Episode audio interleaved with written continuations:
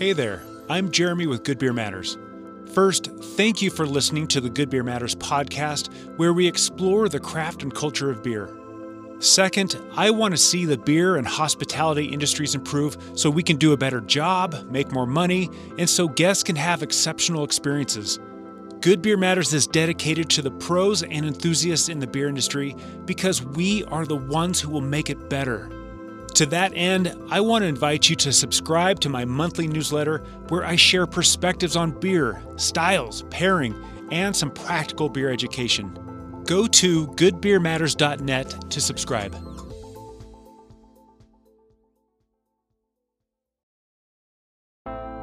My name is Jeremy, and this is Good Beer Matters.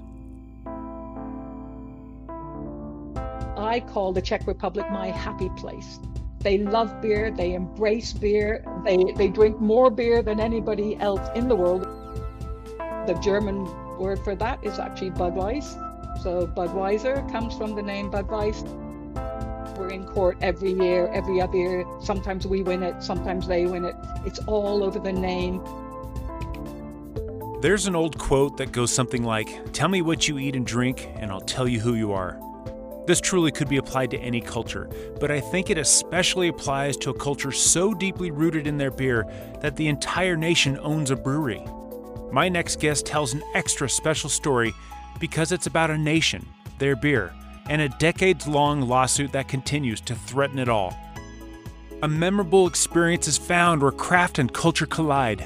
These are the stories of us, of great food and the beer that brings it all together.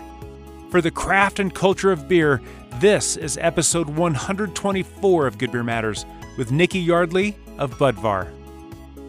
Well, today is going to be a really fun conversation, I think. Um, I I got to know this particular brewery and this particular beer while I was at a conference in Texas, but it just so happened that that uh, we had these uh, wonderful ambassadors uh, of of uh, the, a brewery from the Czech Republic that's owned by the Czech Republic uh, that came and told us the story, uh, the story of a beer with two names, the story of a national brewery, uh, and and there are a lot more stories to dive into here as well. But um, I, have got to welcome my next guest, Nicky Yardley of uh, Budvar slash Czechvar Brewery from the Czech Republic. Thank you so much for coming to the Good Beer Matters podcast.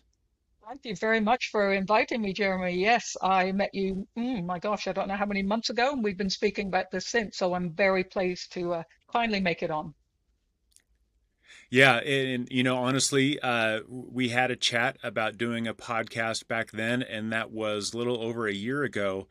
But uh, when I realized I wanted to do kind of like an international exploration of the beer experience, I, I, that's where I, I due to schedules and planning for this, I, I kind of wanted to save this episode for for this season because the exploring that experience, the beer experience from around the world is is just diverse and wonderful. And and it, it's interesting to see despite our vast differences that we're all still pretty much the same.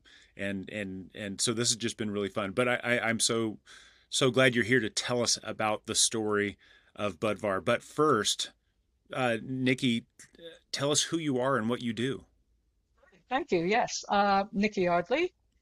I am currently the business development manager for North America for the Budvar, Budweiser Budvar Brewery, and in my territory, it's called Czechvar. So I am here to think about everything for the brand, for everything from marketing to sales. Where should we have it? Is it the right fit? What kind of SKU do we need here? Is it draft? Is it bottle? Is it a can? So everything that happens in North America comes across my desk. I get to look at that purse. Wow. So you, uh, so you have quite the territory. I have, uh, yes, quite the territory. Uh, last year, it's funny. I usually fly with Air Canada, and Air Canada sent me this wonderful email to say last year I was in the top 1% of their travelers, which shows you how many states and provinces I get to during the year. Oh, wow. Um, uh, so, uh, where do you call home when you actually get to see home? Uh, my home currently is the capital city of uh, Canada, Ottawa, only a million strong, and probably one of the coldest capital cities in the world in the wintertime. yeah, we just had that conversation yeah. that uh, it's it's too bad you're not based out of uh, somewhere warmer. Um, but um, but you know, hey, that you know that's why you need to go visit the the southern states uh, in South America um, uh, during the winter. Just you know, just to check on business, hopefully. Absolutely, check on um, business every week. absolutely, absolutely.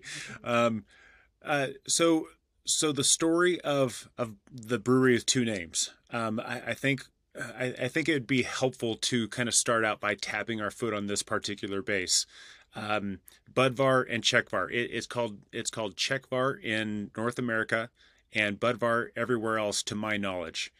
Uh, uh, some people may know the story, but let, let's get let's get the actual story out there. Can you tell us more about that? Yes, I'd love to. Actually, uh, when we first met you, uh, my colleague and I were explaining to everybody this story, and that I could see on people's faces, wow, oh my gosh, this actually happens. Oh, we didn't know that. Yeah. So it, it is a quite a unique story in the beer world. Um, our brewery has been in its original place here in the Czech Republic since 1895. 1895, we brewed the exact same ingredients, the only four ingredients that count in beer. Um, so we were there in 1895. We were brewing. Lots of things happened, obviously. Uh, the town, České Budějovice, where we come from, or the German word for that is actually Budweis. So Budweiser comes from the name Budweis. In the Czech Republic, they have a tendency to name their beers after um, the city that they come from. So obviously everybody knows Pilsner Urquell. It's from a city called yep. Pilsen. Budweiser, we are Budweiser. We come from Budweis or České Budějovice. So long and short of it, Jeremy, we were brewing this wonderful beer since 1895. Um, Adolphus Busch came over from the US from the Anheuser-Busch family so what we were doing, wow, they're making a white beer, white in the terms of a pale lager. Didn't really happen back then. He loved it. He took it back to the US, didn't take our recipe, didn't want to emulate the exact same liquid, but made a pale looking beer stroke lager in the US and actually used our name as well. I Guess he liked the name so much, they wanted to keep that there. So this is probably mm-hmm. one of the longest standing ongoing court cases. It's it's been I don't know, 100 years, and we're in court every year, every other year. Sometimes we win it, sometimes they win it. It's all over the name Budweiser. Right now, the European courts have said we are Budweiser, Budvar, or Budějovice Budvar in the UK, or sorry, in Europe. In North America, they are Budweiser, so your Anheuser-Busch beer is Budweiser in North America, and the Budvar beer is actually called Czechvar. So yeah, you're talking a brewery with actually three names, not two. We have Budějovice mm. Budvar, Budweiser Budvar, and Czechvar. A little bit confusing for people, but please make sure that everybody knows the liquid is exactly the same. Well, and I can imagine that would be a branding nightmare for people in your position. Yes, it's very, very hard. And sadly, from my position, especially Czechvar, it's the smallest market. Biggest market is uh, Budweiser Budvar, which is, mm, let's say, Germany, which is half of our entire business. So they are Budweiser, Budvar. We are Czechvar. Czechvar is so small that the branding opportunities for Czechvar don't seem to come along as much as they do with Budvar. So we have to go on this, uh, you know, the shirt tails of all the other brands. We look exactly the same. We now have to tell our story. We are this big European brand. We're not this tiny little brand that you see in the in the US. Hey there, it's me, Jeremy again. I forgot to mention that I also have a podcast with my dear friend, the incredible Julia Herz. Together, we've created the Sense of Beer Style podcast it's the essential training for those who want to lead in food and beverage. We've created prepisodes to cover foundational beer knowledge, as well as stylecasts to walk you through each category of the 2021 BJCP Beer Style Guidelines. If you work with beer as part of your job, then subscribe and listen so you can become an authority. Go to senseofbeerstyle.com to subscribe. Well, and and that's part of the reason why I wanted to uh, ask you to come on to the Good Beer Matters podcast to tell the story. Um, the story that I got to hear from um, uh, from you and Joni were was just a, a, great story. But you know, a story is a great story. I love a good story. I was there at that conference to talk about storytelling. But then you brought out this wonderful beer. Um, now, many of us in the business uh, love and revere a Czech Pilsner. The story goes goes back. Everyone knows the tale of the first pale lager, but almost all of the of the imported pale lagers that I've ever tasted that have come over from Europe have had some oxidation to it, have had some of that uh, quote unquote import character to it, and and and and also a bit of diacetyl, a little bit, a little bit of that butter flavor, which is kind of part of the charm in some cases. But I've never really tasted a good fresh example of a Czech Pils, other than uh, what. Uh, what uh, home brewers have made or commercial brewers here have made, uh, which is you know obviously going to be interpretation. Somehow you managed because you must know the right people. You managed to get a shipment of a lot of that beer to share with us, uh, and and I, I I believe you alluded that it was no small feat, but you played it off as this that's just what we do. But I, I kind of interpreted that it, it, it took something to get it there, but you got it there.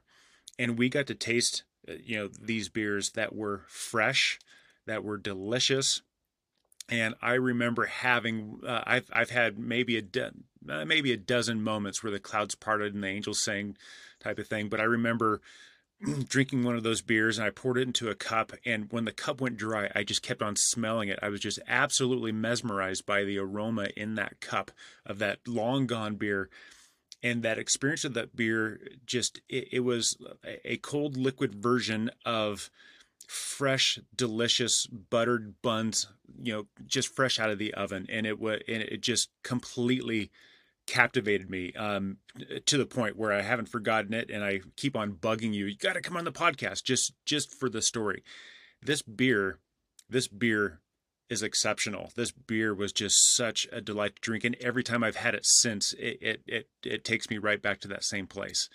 Um, so I, I have to just say that there's something about this beer that is special, and we don't really get that experience with the ver- the versions that come over in traditional channels that have seen some age to it.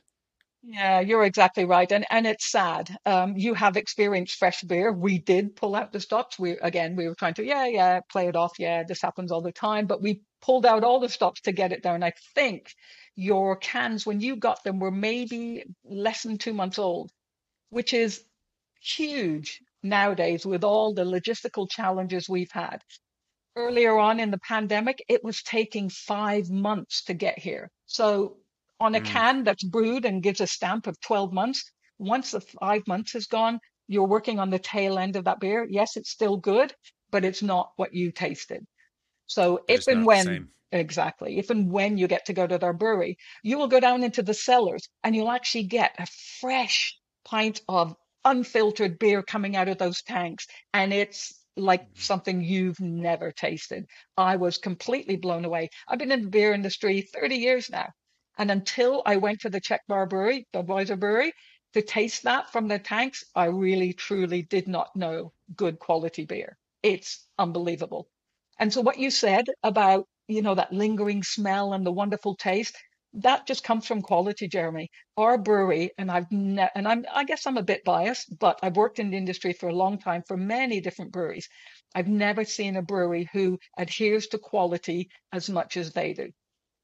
It's their own pristine water from their well underneath the, the brewery, 300 meters down there. It's all Moravian malt. It's all the best hops in the world that come from, you know, the Czech Republic. It's and then of course time. We age our beer for at least 90 days. I'm not sure that anybody else does that in the world because of the almighty dollar. It's very expensive yeah. to keep it there, but that makes the difference.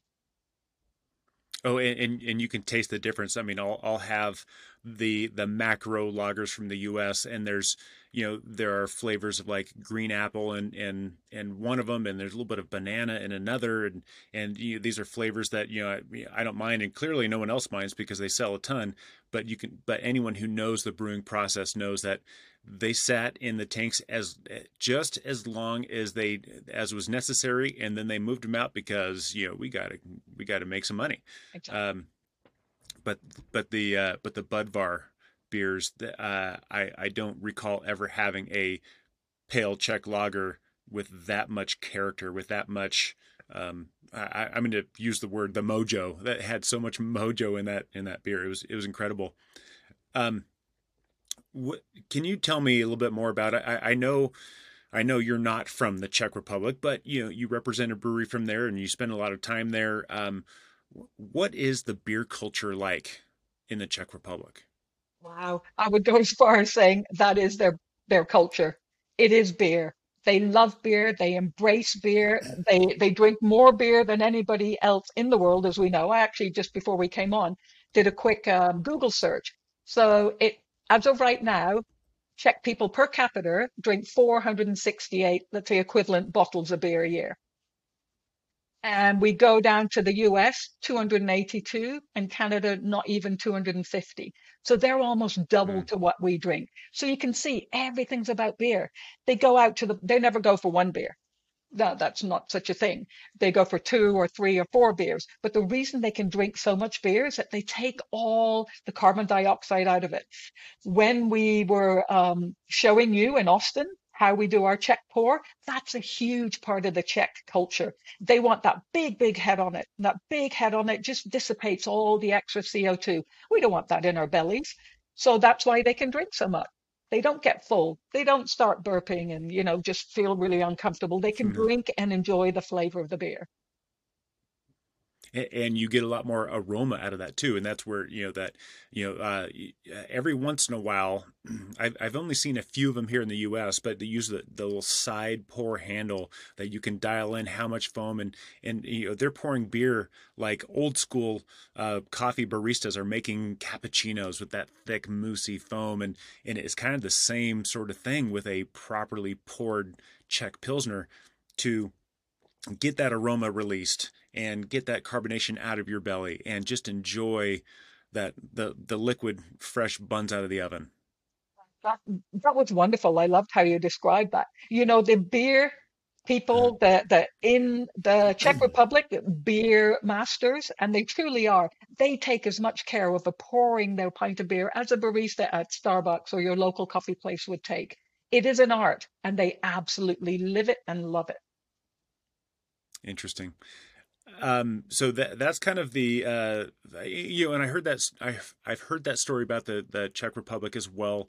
Um, I, I got to interview uh, Evan Rail uh, some time ago, and and he talked about how the Czech Republic is is um, you know, drinks the most beer per capita in the world, but it wasn't necessarily that you know it's not that's not to say that they're a bunch of alcoholics or they have drinking problems. It, it's it's more about you know uh, lower lower alcohol beer um, and enjoying the experience, spending more time. You know, um, if, if and unless I have that wrong, but it's just they they create more of a culture around it rather than I got to throw a few of these back so I can I can get myself to a certain uh, point of inebriation to uh, you know watch the game, so to speak. Yes, exactly. That's not their culture. They're not out there just to go and get uh, drunk.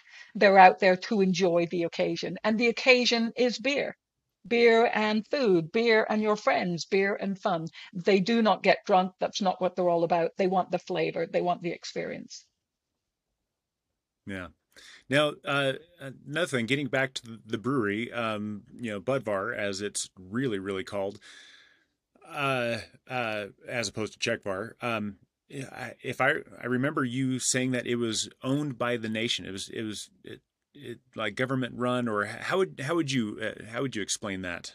Yes, definitely. So the brewery was there since 1895, and it went through all different phases. It it was occupied by the Nazis. It you know until the velvet curtain fell. Um, I just made a few notes here. Uh, when was that? So 1942, we were occupied. And after that, so mm-hmm. all our exports had come to a grinding halt. completely wiped out, nothing while we were occupied. So then in 1967, it became a national corporation, uh, became a national corporation in the Czech Republic. So basically, 10 million people own this this brewery. We report to the uh, Ministry of Agriculture. So the government own us, government look after us. Of course, we make good profit for them, and we will not be sold. If you go into the lobby of our brewery, there is um, a big suit of armor there with our logo in the front on a big shield. It's basically to fend off everyone who comes to try and buy us. No, we're not for sale. We're not for sale. Truly, truly independent. 10 million owner, owners, that's all. So we have to be good because we're actually speaking to 10 million people every day. And of course, the Czechs know beer. So if we make bad beer, they'll soon tell us. But uh, yeah, so that, well, that's when I, it became national. Well, I've I've heard of breweries being family owned, but this is a, a, a the next level. Um, and actually, I I have heard of of like uh, the Argentine government owning a winery or something like that. Please forgive me if I get that wrong, but I've I've heard of this happening before. But how common is it for a nation or a government to own and run a a brewery or a winery or something like that? Uh, I cannot speak from you know absolute certainty, but I haven't heard of any any other brewery that's owned by the full country before. It's our national brewery. Um, yeah, and as I said, we report to the to the government every month, every year, so we have to do things properly. It will not be for sale. And and so I would imagine though, if this is a national thing, you know, there's a lot of national pride. There's a lot, you know, I, I think about from my you know growing up in the U.S. You know, we we we get behind our football teams or our baseball teams or our basketball teams or whatever our sports teams are, but those are city based or you know regionally based. Um, uh, you know, probably like in everywhere else in the world, everyone gets behind their uh, football mat uh, teams. Mm-hmm. Uh, and, and speaking Americanese, uh, uh, soccer. Um, but but this is a national brewery of a beer drinking nation. Uh, I can only imagine there's a ton of just national pride behind this, or I, at least I hope there is. Yeah, you would think there would be, but from my side of it, what I've seen is that Budvar is not the taste of most Czechs. They would like a beer that is mm. much more hoppy and bitter, more to the liking of Pilsner Urquell uh, Grolsch, maybe Beck's, very highly bitter and much higher hop than Budvar is. So last year or the year before, we came up with a brand called 33, Budvar 33, to try and uh, go to the masses. Okay, guys, you want this more bitter drink? 33 IBUs? We're giving it to you now. And that is starting to catch up the difference between us and Pilsner Urquell domestically. We do more than 80% of our entire brewery's volume in export. So the rest of the world will love us, absolutely. Mm-hmm. But the Czech Republic doesn't embrace us as much as you think they would or I think they would. Interesting. But, yeah. uh, well, it sounds like is is there a bit of a conflict there or, or is it just a preference? Think it's a preference. It's not a conflict. Every time I go there, I speak to my Uber drivers, my taxi drivers, anybody I can talk to. I tell them I work for Budweiser. They said, yeah, good beer, good beer, but I drink this. So it's just not yeah. quite to their taste. That's all. It doesn't mean it's a bad beer. There's no bad beer. It's just not their taste. That's all. So this 33, we're trying to get them to take more notice of us. Well, and that that brings up one of the things I was hoping to uh, ask you about, and and here we are is is just the the um, collision of tradition and and innovation and we know uh, a lot of American beer styles came from um, outside of America, particularly uh, throughout Europe, and then we made them our own. We Americans made them our own. We added more hops. We added our our our malts and our and our unique hops, and then we sent them back out from where they came, and and now uh, the rest of the world is thinking, ooh, these American beers are amazing. I need to try and make some American IPAs and American hazies and American this, American that. When when you see what's happening in the Czech Republic, do you see that same collision of hey, all the new kids want these fandangled American beers, but we've been having this since 1895? Yeah, not so much in the Czech Republic. It's funny. Let's just take Budweiser, the American Budweiser. You don't see it there very much because Czechs, uh, they want their European style beer, right? They they want Mm, their whether it be Danish or German, Polish, they want that style. The American beer is not that style. So yes, the younger people, the, the people that travel are seeing all these American style beers and they will drink them and perhaps they might look out for them when they're back in the Czech Republic or in Europe. But they're not so prevalent. When you go through all the different pubs and the restaurants, you will just see Czech beers, basically. So they still hang yeah, on to that. interesting. Um, well, uh, that that's kind of uh, refreshing to to hear actually, just because I've I've heard from other play other people that you know they're they're drinking hazy IPAs all over the world. I, I spoke with uh, um, a, a woman living in Switzerland, but from Ukraine, and, and how hazy IPAs are kind of the rage in in in uh, in Switzerland. She's kind of tired of it, and you know it, it's uh, I find that interesting. But that is refreshing that we can still enjoy this beer that has served us for hundred years or more, um, and they still make room for that. I, I find that uh, pretty heartwarming. Um, so, kind of on that note, then you know if you know, there's so many of us in the in the beer world who make these wonderful barrel aged imperial stout goes uh, uh, crazy ingredient type of beers just because we can because they're fun. But at the end of the day many of us often go back to something like a czech pilsner um, as as more of like a daily ration as opposed to that special friday night treat what makes czech pilsner and even czech dark for that matter what makes them so special to the rest of us in the beer world I think in the beer world, you you've got that correct. It's people who know their beers would really, really embrace what we're doing. We keep to hmm all the traditions. We're not going to stray. We're not going to put any adjuncts in there. We're not putting any flavors in there. We're only sticking to the core main ingredients to make a good beer.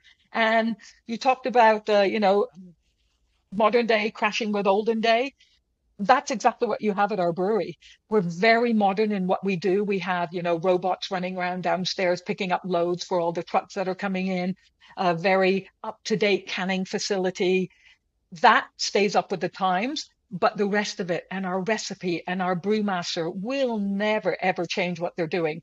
Currently, our brewmaster is the 10th of all time. He was just actually here in Canada and the things that he was saying, the Canadians were just lapping it up. He was actually invited to go to a craft brewer festival, the biggest one in Canada, and to explain why he is there. Why? Because he thinks we are still making a craft beer. What is a craft beer? Well, it's quality ingredients and taking time to make it. That is Budweiser Budvar. That is Czechvar. Quality craft made beer, which will never change. yeah um, you can see someone uh, really who, someone who's good at their craft, whether they're painting a great work of art or they're painting a house. If they do it well, they do it uh, with talent and knowledge, and and and and they want to make sure it's done right. Um, I think we all appreciate that, uh, I certainly and do. you know, and it, and those are two very different kind of type of painting, but the the craft of it is still there. Um, and and and I can taste it for sure. Um, so for anyone, uh, I mean, anyone who has had plenty of Budvar, Czechvar, uh, but have just kind of thrown it back and not really thought about it, all the way to the person who's never had one before. What kind of experience do you hope that they will have when they drink this beer? That's a great question. To me, I call the Czech Republic my happy place. So every time that I, I pour one of my beers, drink it, sip it, taste it, smell it, I go back to my happy place. And what we're trying to Mm-hmm. do this year with our marketing is transform everybody who tries a Czechvar, Budvar, transform them into their happy place, transport them into the Czech Republic and the way they look at beer and the way that they integrate with beer every single day also what we really do stand for, Jeremy, we're one of the few products that come from one place in the world. I can maybe grab it, maybe three others. So champagne, only from one region in the world. Um, Cuban cigars, only made in one place in the world. Kobe beef, as we know, comes from Japan, one place in the world. Czechvar, Budvar, Budweiser, our Budweiser only comes from one place in the world. I think that adds an extra layer of authenticity to our to our brand. Uh, you know, I've had this conversation a, a, few times, but as we get further out into uh, the outer rings of this craft beer movement, and and people trying to keep on exploring to discover where the edges are, and then push past those edges to find the new edges, I see people are starting to use uh, craft malt um, uh, to get that scent of terroir. There, I mean, we we've been changing our water profiles for a long, long, long time now because we've learned that we can get a sense of place through our water. Um, and instead of commoditizing and making the all the brands big, one I, I kind of see signs of people trying to bring it small again to try and get that sense of place that um, yeah, I, I, can get you a Sierra Nevada pale ale uh, anywhere in the world, but you can only get this pale ale made with these malts in, this in this spot. Excuse me. And I, and I find that uh, interesting, especially with the advent of beer tourism and and beer nerds like myself. It's we're we're becoming more and more interested in that authentic experience, not just that great beer that we can get anywhere. Um, and granted, we can get your great beer due to your efforts uh, in more places than we used to, but that where it comes from, that we can only we can only trace that back to that place, and so we get that sense of place through the through drinking this beer. Definitely, every can, every bottle, every pint of Czechvar that you have at the pub on draft is only coming from our little town. And, and and I love that fact. Today, most breweries are, you know, saving money. Okay, well, let's not ship it over because it's very expensive and it's time consuming. Let's brew it here. We'll brew it here under license. Like you said, we'll change the water. Chemists can yep. do that. So it should yep. taste the same, but does it? To me, the experience of knowing that it's only coming from one place on the earth, it just adds an extra layer for my enjoyment. And, you know, to transform oh, yeah. me over there every time I, I drink one the first beer that I ever fell in love with that completely turned me around and and, and changed my whole paradigm was drinking a a, uh, a Newcastle Brown. Uh, one day, uh, you know, uh, just post college, just got done surfing at the beach and went to go grab a bite and oh, I'll get a beer, and that beer just changed my life. Sadly, these days, under new ownership, it's now made in the U.S. and it's still a good beer, but it doesn't taste the same. It's not the same beer. Um, and, and, and with all due respect, uh, you know, it, it's just we, we, lost that experience, uh, and that's not the only one of its of uh, that has gone through that process. So I appreciate I appreciate that you guys are holding true to this tradition and and and hopefully in the you know in this world of just going through di- you know different cycles of of the economy and and this and that and the other thing you know when everyone loves the new beer the shiny beer the the the latest trend at some point we're going to circle back around and start finding these beers that have been there for us for a long long long time. And you guys are definitely on definitely on that uh, shelf yeah, thank you. I, I appreciate that. It's just in this world of, you know, turmoil and high inflation, do imported beers hold that place in people's minds or in their uh, pocketbooks? They don't have enough money to maybe buy an import beer. So perhaps they take a step back and buy a domestically made beer, which is a little bit cheaper and just keep us in the back of their mind to think, okay, when things get better, I'm going to go and buy a Czechvar because now I can afford it. That's a thing we play mm. with. So sometimes I think, oh, let's brew it somewhere else. Let's cut our costs down, especially for transportation. But the brewery said, no, we're holding still. This is us. This is our yeah. tradition. We won't change it. Well, and um, granted, we're recording this in January of 2023, and and I don't keep up on these stats like I used to. But last time I checked, uh, it looked like uh, import beers to the U.S. anyway uh, were were up from uh, last year. But of course, you're you're still in the the sales and business and keeping track of all the stuff. Is that still true as of this recording? Uh, yes, actually, Jeremy, it is, and I'm very pleased to say that. I looked at the beer index, and import along with one other, and I can't quite remember. I think it may be a seltzer or a, some sort of cider. Those were the only two channels that were up.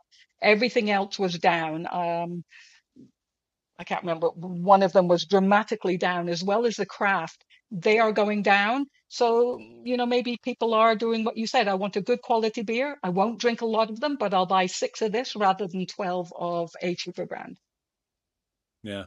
And and and I have to say I, I'm I'm personally in kind of a cycle where I, I really don't want another IPA. I, am kind of, you know, right now I'm I'm kind of bored with IPAs. Um, you know, and and I'm you know with my other project, Sense of Beer Style, I'm going through all these different beers through the uh, BJCP guidelines, and and and uh, it's just so much fun to go find some of these older beers, all the the German beers, the Czech beers, the British beers, and just kind of it's been fun for me to kind of take a just a little break from you know, the ordinary American craft beers and go back to these European um, uh, beers that are in the canon. You know, it's just it, it, it's it's fantastic to remind myself that this is the source. I'm drinking from the source right now. This is this and and all is good. You know. Yes.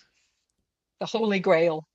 Um, the holy grail is just to have that experience and these are the these are the beers that deliver that experience and inspired what what we're drinking now. Yes. Um from from the standpoint of of um you know of czech beer the czech culture the the uh the testament to just standing for quality and and tradition uh and you know not changing for change sake but holding holding on to this uh, I think last I checked, you have three different beers that you brew. You, uh, you've got your pale, your dark, and then you mentioned the 33. Are there others?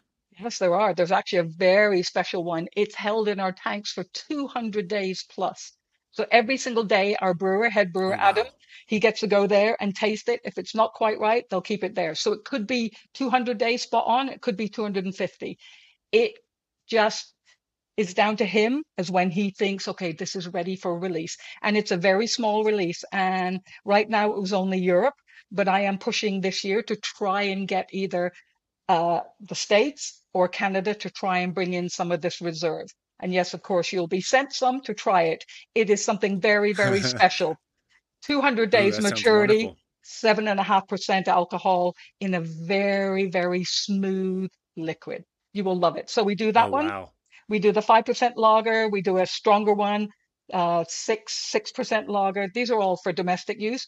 We do a mm-hmm. zero alcohol or 0.05 called Nealko, which is small alcohol. Um, we do the dark, which is 4.7. We do this reserve. And then we have an offshoot, which is called Pardal, which is more of for domestic use only. We will never export that. But right now, export. To North America, we only have Czechvar Original, 5%, and Czechvar Dark at the moment, 4.7%. So watch out for the reserve. Yeah. Oh, uh, thank you. Thank you. I'm excited yeah. about that already. Um, so, so it's it's not that you guys are opposed to innovation and holding strong to the tradition. Uh, you know, I see other uh, other beers um, like a Duvel, for example. I mean, they're they're putting out some different things to, you know, maybe to stay relevant, maybe to stay on top of things. Um, uh, La Chouffe uh, just put out a an NA version. Um, so it, it, you have these kind of uh, classic, iconic beers from from your uh, that are that are trying to appeal to the next generation of uh, beer drinkers that are just discovering beer for the first time now. Um, how are you guys trying to tackle that dilemma? It is a dilemma. Um, for such a traditional company, it's very hard to change tack. Like I spoke to the brewer, we will never do a wheat beer. It's something he said that they will never really look into. Will we add any flavorings to it? I don't think so. He just wants to stick to the traditional way. So yes, we'll bring out this extra strong version. And we have an NA or a very low alc because now the consumer is shifting and they're demanding it. The yeah. drinking in the Czech Republic, it's zero alcohol. So somebody has to have a DD. So are they going to drink this beer that's very, very close to Czechvar, Bud bar. I drink it all the time when I go there, 0.05. It's not going to hurt anybody to drink that. So I guess that is their innovation. It's come a long way for them to actually brew something like that. Although last year we had a brand new innovation. It's almost not even like a shandy. It's more like um, a radler but an even lower radler. I think it was 0.05% beer in a Oh fruit wow. a fruit juice, a very low sugar fruit juice that we paired up with somebody from the Czech Republic. It's called Beer Go, B I R G O, and it's taken off. So I would love to have that here too. So my list is very long on what I would love to have exported here. But that's another innovation that they tried. So they do look outside the box. Whether they're going to change dramatically and have a hazy IPA, I cannot say that for sure, but we do look at other options. Well, and and of course, I'm I'm someone who says never say never, but uh, but I, I certainly hope that you guys don't put out a hazy IPA. We have plenty of those, but uh, but I'm I'm excited to see your reserve beer that you talked about, your low uh, low alcohol beer, come to the U.S. and proliferate and. Uh, and you know, I'm going to put a vote that uh, you get that into uh, the the Northwest uh, first, but you know that's that's just one man's vote. Um, when we talk about a beer experience, when we talk about you know uh, you know when you and I met in Austin and and we sat down and everyone had a beer, we told stories, um, maybe going having a meal and just having that having that experience that you will remember for the rest of your life. How do you define that personally, and how do you hope to deliver that?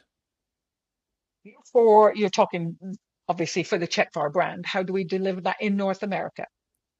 Yes, yes, yes. Yeah, that that's been our dilemma. Uh, we do have a YouTube YouTube page, we have a Facebook page, and we have an Instagram page.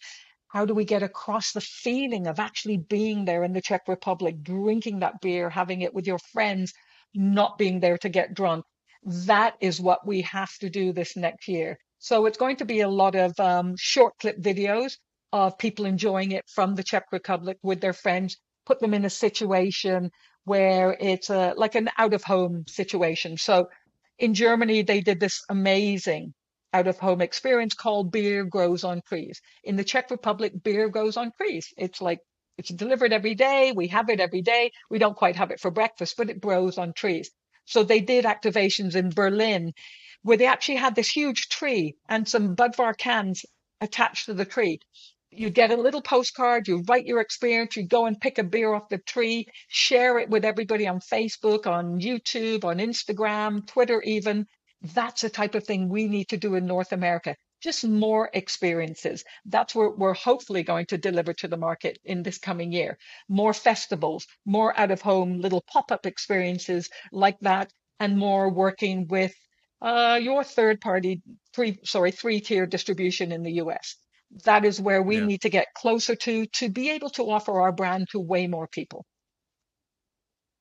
Yeah, I, think that would be key. Of course, I, I am biased um, uh, uh, about the education, about telling the stories, about about uh, creating the experience, because you know I've tasted a lot of really good beer um, throughout my time. I've tasted a lot of really uh, questionable beer too, which has taught me a lot about beer. But uh, but it's it's those experiences I mentioned at the beginning of this.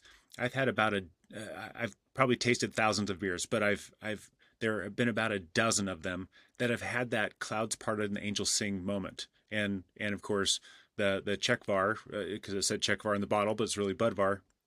That was one of those experiences where I just remember where I was, what I was doing, what I was smelling, and how it made me feel about that. I was just, like I mentioned, I was just kind of, I, I was taken. Um, uh, and so that's the hard part is how do we, how do we literally, uh, pun intended, put that in a bottle and and give that to people and say you need to try this. Um, I, that is the trick. That is the trick, and it all is. We have That, saying here, yeah, and, li- yeah, liquid that's to your lips. that's your job. Right, right. So please help me, anybody. Um, it is liquid to lips. You have to try it. You don't get it until you yeah, try it, and you don't get it in, until you try it with the two different pours that we showed you in in Texas. Um, there is a yeah, North American pour where you just take your time down the side of the glass and you don't get a huge amount of foam or bubbles. We then showed you the Czech pour, as we alluded to earlier in this hmm podcast. Lots of foam, like get all the CO2 out. And just to taste those side by side, you will never go back to the North American pour again once you try. You could do it with any hmm beer. but especially if you do it with a Czech beer, you will get that feeling, you'll get that aura, you'll get that clouds parting moment. And you know, and that's one of those things. Maybe I need to create a little video and put it out on my uh, socials. Uh, but you know, people think about I'm just going to pour a beer out of the bottle, out of the can, out of the tap, and there's and there's only one way to do it. And oh no, there's not. You you power to the people. You you get to create your own experience by even you know pouring from a can the way that the little hole is shaped is kind of an oval. If you just twist it on its side you don't get that glug glug glug. So you can control the pour a little bit better.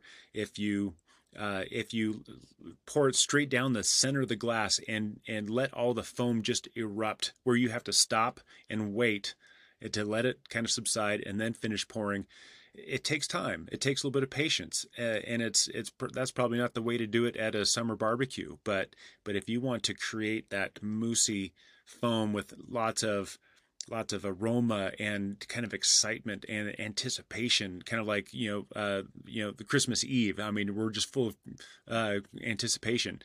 Um, that's a completely different beer experience, and all and the only difference was how you poured it, and exactly, and, and yes. pouring the beer, pouring the beer has an effect. Yes, definitely. And um, we had that there. Obviously, it's, it's better in a glass, but some people I've seen yeah. try it even in a plastic cup. It works. The experience is there. You know what? We take time to brew our beer. We take 90 days plus to hold it in those tanks. Let's just take time to enjoy it. Take time to pour it. No problem. It's only a few seconds. Let it dissipate. Pour it again. Then let's take the time to enjoy it.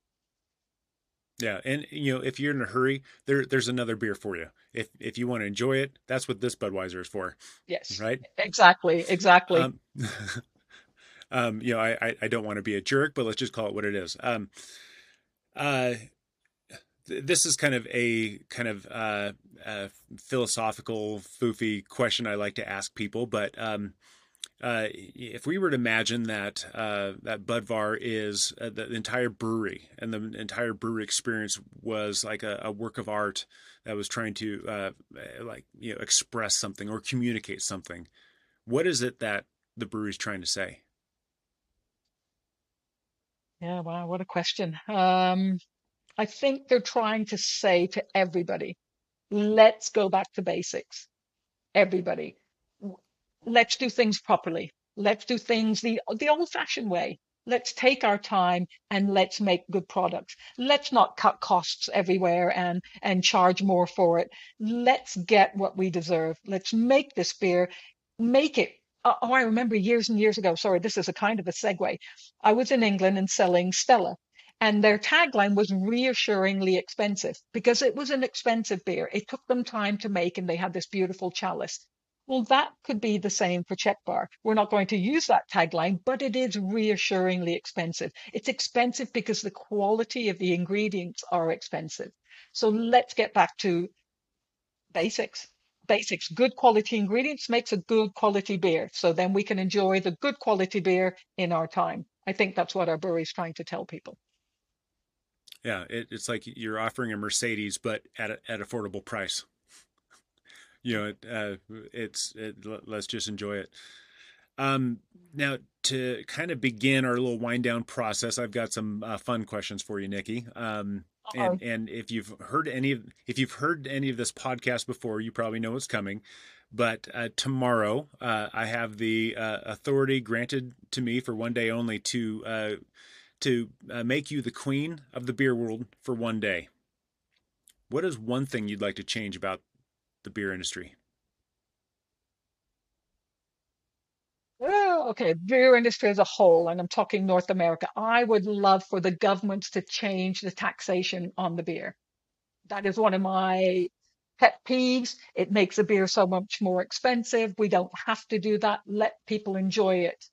Um, that is one of the things. Uh, great question. Can I come back to that? I'm sure I've got some other possibilities and I'll just think about it while you ask me other questions. Well, well, and, and, and, and that's okay. You, you gave it a perfect answer and we don't need the full list. I mean, you know, um, so that's perfect. But it's funny. I, I've had uh, many other people on the podcast give a similar answer.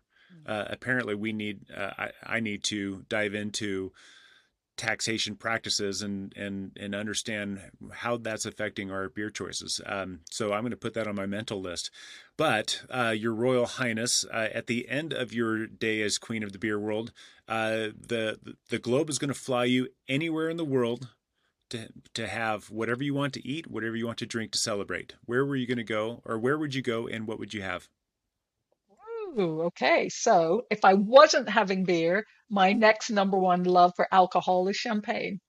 Um, perhaps I would be Mm, going to, um, let's say, the home of champagne. So I'm going to France.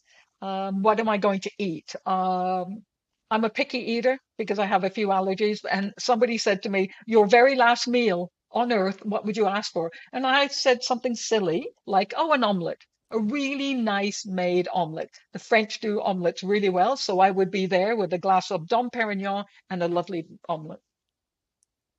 fantastic. And, if you if you were uh, stuck with a beer, what beer would you have? Of course, a Czechvar in Prague or even in České Budějovice at our my favorite watering hole. I was going to say, well, the way you described uh, that beer down in the cellar, uh, kind of, you kind of had me there too. So, um, uh, kind of another big question is, um, you, you, said it, uh, you've been in the beer business for 30 years and, and, um, it's obviously impacted your life in, in a large way. Why does good beer matter so much to you? Good beer always matters, and it should matter to everybody. Um, mm, bad beer shouldn't. Anybody can make beer. Not many people can make a really, really good beer. So, me being in this industry for so long, I've been in sales mainly, and I just want people to enjoy good quality beer. So, me being there, good quality beer matters to me. Make it properly, sell it properly without a huge, huge price tag, and let everybody enjoy it. Everybody should be able to enjoy a good quality beer.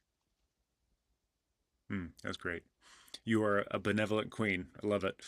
Um, for for anyone who wants to learn more about Budvar, Czechvar, the brewery, the beer, or even go find where they can get a six pack near them, where can they go to connect?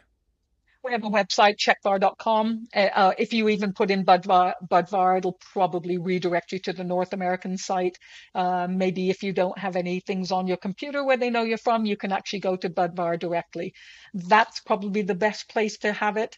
Um, they can reach out to me for places you can buy it from. We work with our distributor, US Beverage. They will give me all the information that individuals need, and I will tell them their closest pub or their their bar, restaurant, or even um, retail location where they can purchase it from.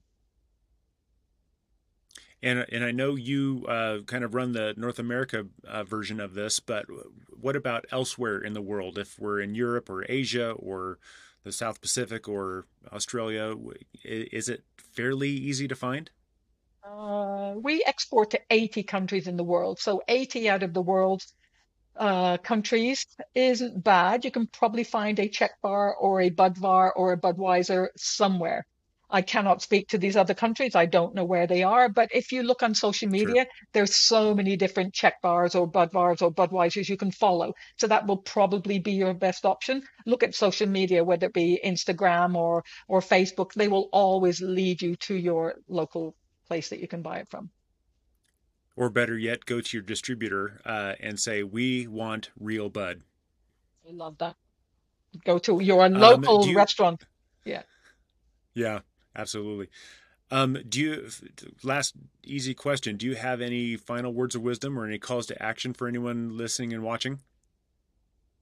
No calls to action. No. Um, just, you know, watch your space. We are going back to our story. We are in court all the time trying to get, we just want Budvar. Let us just be called Budvar. So my hope and my dreams maybe for the next decade is that you will see an actual Budvar in North America rather than a Czechvar. But please believe it is exactly the same liquid. So enjoy it. Enjoy it anywhere in the world and know it only comes from one place. Awesome. Thank you so much for coming on to this and sharing the story. And this is a beer, and I, if I'm if I'm completely honest, it's easy to overlook another pilsner from Europe uh, with all the crazy stuff that's happening in the beer world, uh, the fun, that, that's happening in the beer world. It's easy to overlook that that beer with the with the red and the cream colors on it. Um, it's uh, it, it's it's not hard to do, but some of those things that are more subtle. Are the ones that are going to uh, create that experience, and and it certainly did for me. Um, but thank you for uh, introducing this. Thank you for thank you for your work of getting all that fresh uh, Czechvar beer into Austin when you did. Uh, it, it is it's been a wonderful wonderful impact, and and I'm hoping that I can kind of share the love and, and let other people know that you this is an incredible experience. The the the Czech Republic experience, um, uh, and this is something that everyone needs to try and enjoy. Yes, thank you very much for the opportunity to be here, Jeremy. It was a pleasure to meet you in uh, Austin, Texas, and a pleasure to be on your podcast. All I say to the other people, please follow us on socials. We're going to plan something big this year. Ooh, awesome. Can't wait. Admittedly, the Czech Republic may not be known for the latest, but it's definitely one of the greatest when it comes to beer. I haven't traveled there yet, but any place where people care about each other their beer, and taking their time to do it right. Just sounds amazing.